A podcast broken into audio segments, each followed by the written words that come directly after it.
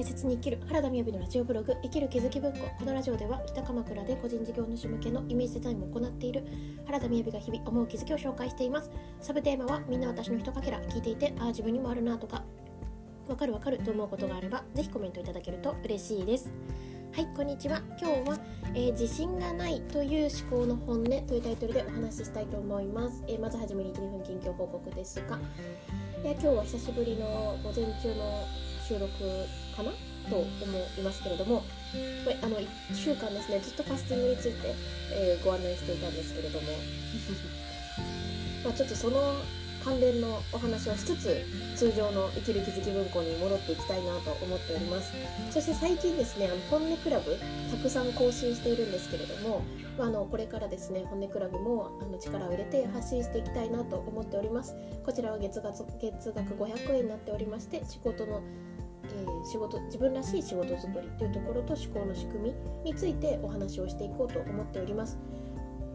でそうですねえーとまあ、ファスティングの方なんですけれども昨日ねお話しするのを忘れていたと思っていたことがありまして何かというとあるあの夜ねお客さんと打ち合わせをしていて気づいたんですけれども 私結構やばいスキンケアで最近最近っていうかここここ 5, 5月以降ぐらいですねえっ、ー、と実は化粧水だけなんですよ。なんですけれど最近お会いした方いらっしゃいますかね？この音声聞いていただいていて。なんかすごいもちもちしてるなってずっと言ってたじゃないですか。でもスキンケア化粧水だけなんですね。でよく夜はちょっとワセリンを塗っている。であの科学的なものは本当にあまり好まない私でずっとオーガニック。で大学の時から結構化粧水とかそういった関連はあのオーガニック一式っていう感じでそ揃えていたんですけれど今はですねあの化粧水一つとあとワセリンを塗っているような感じなんですよ。でそれでちょっと今2ヶ月ぐらい試してみて、まあ、でも肌の調子はいいなと思います、まあ、ここからねどういう風に変えていこうかっていうのは考えておりますけれども考えてみれば最も乾燥で悩むこの時期にえー、唇も含めて唇もリップもずっと塗ってないですねそういえば。本当に前回塗ったのはどのぐらいだろう12月の20日くらいじゃないですか。っていうぐらい、あのー、この乾燥知らずみたいなところはもしかしたら、ま、ファスティングもそうですし前回から私その10月末からファスティングをしてるのでなんかそういう変化もあるのかなと思ったりします。あとはやっぱり水分補給をとっていくっていうことが肌にとっては一番重要だったりするって話も聞いたのでこまめに水分をとって、えー、外からのその保湿とかクリームっていうだけでなくって中からお水を与えていくっていうことが重要なのかなと思っております。はい。えーとまだなんか度重なってですけれども、まあ、今回あのファスティングをしてちょっと興味があるなという方からごご連絡をちょこちょこいただいたりしていて肌のトラブルとかそもそもファスティングに興味あるなと思っていた方。で、えっと、2月の8日の夜、えっと、8時半から1時間ほど無料であの相談会を開催します。で私もいるのであのもちろん売りつけるみたいなことは絶対ないので全然ご安心いただけたらなとなんかいろいろあるじゃないですか。こう痩せりゃいいってもんじゃないよねとかそもそも痩せるの私これもやったしなんならこういうファスティングをやったんだけど体重変わんなかったんだけどとかいろんなことがあると思うので、まあ、その辺りを私だけじゃなくって母に聞いていただけたらなと。あと腰痛がすごい変わったっていう話もあったのでその腰痛で、ね、慢性的にこう悩みの方とかは是非あの聞いていただけてもいいんじゃないかなと思います。はい、で今日はあの思考の仕組みの体験講座を先日えー、と金曜日1週間前の金曜日かな？に開催いたしました。でそのご感想をちょっと紹介しながら、えー、今日の会にしていこうと思っております、えー、先日はどんどん楽しくなる仕事編を開催いたしました。で2月7日2月7に、えー、夜8時半8時半だったかな？えっとあの仕事の体験講座をあげてどんどん幸せなパートナーシップ編の体験講座を開催いたします。はい。でご感想ですね、えー、仕事編についてなんですけど仕事に関して自分がネガティブに思っていたことは実は自分の潜在意識を作り出されていたことに気づき自分の、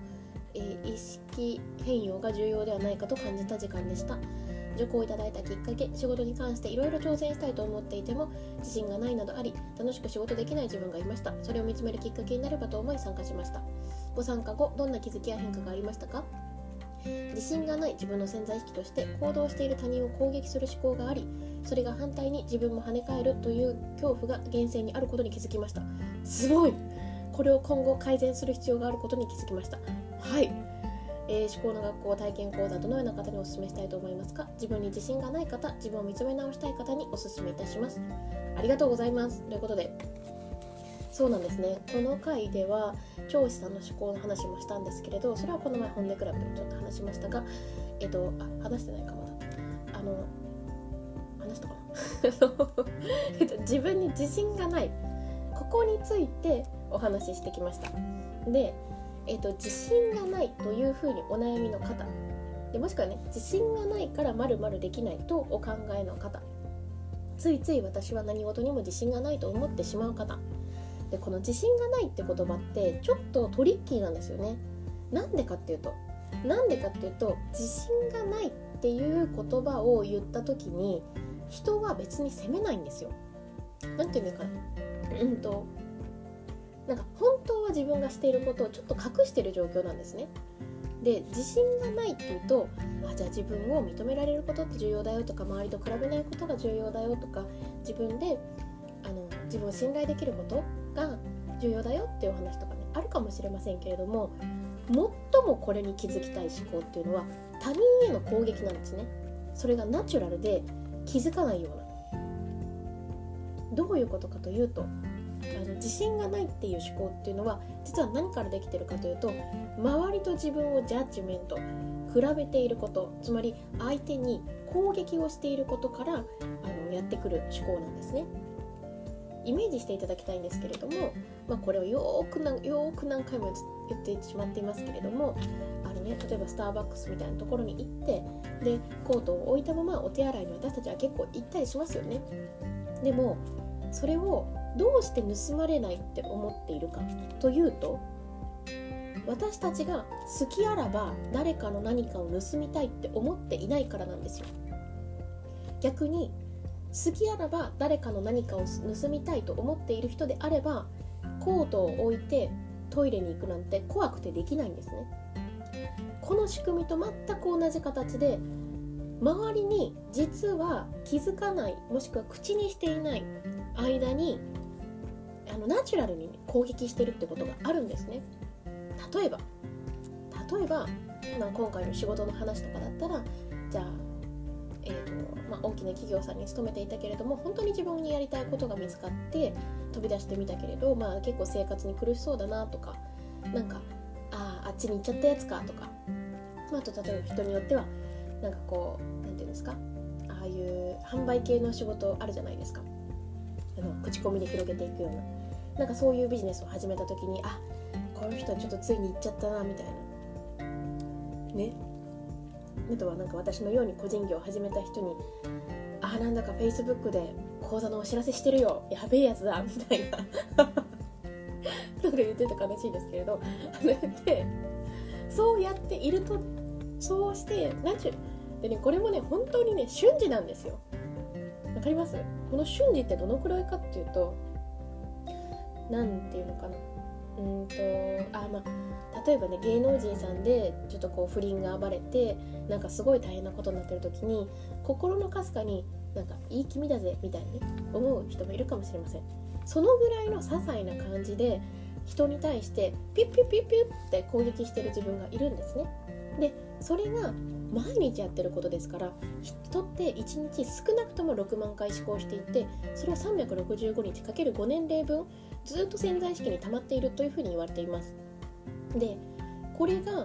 積もっているということは50歳の方であれば実は10億個思考が溜まっているというふうに考えられます。でそのうちのいくつか分がこの他人への攻撃がだいぶ多くなっていると。やっぱりこれは自分が踏み出してみよう挑戦しようって思った時に自分が挑戦してきた踏み出してみた人をジャッジメントいい悪いで見ていた分自分もそう思われるんじゃないかって思って苦しいんですよね。なので自分に自信がないっていう時にはいかに自分が周りを攻撃していたかっていうことに気づく必要があります。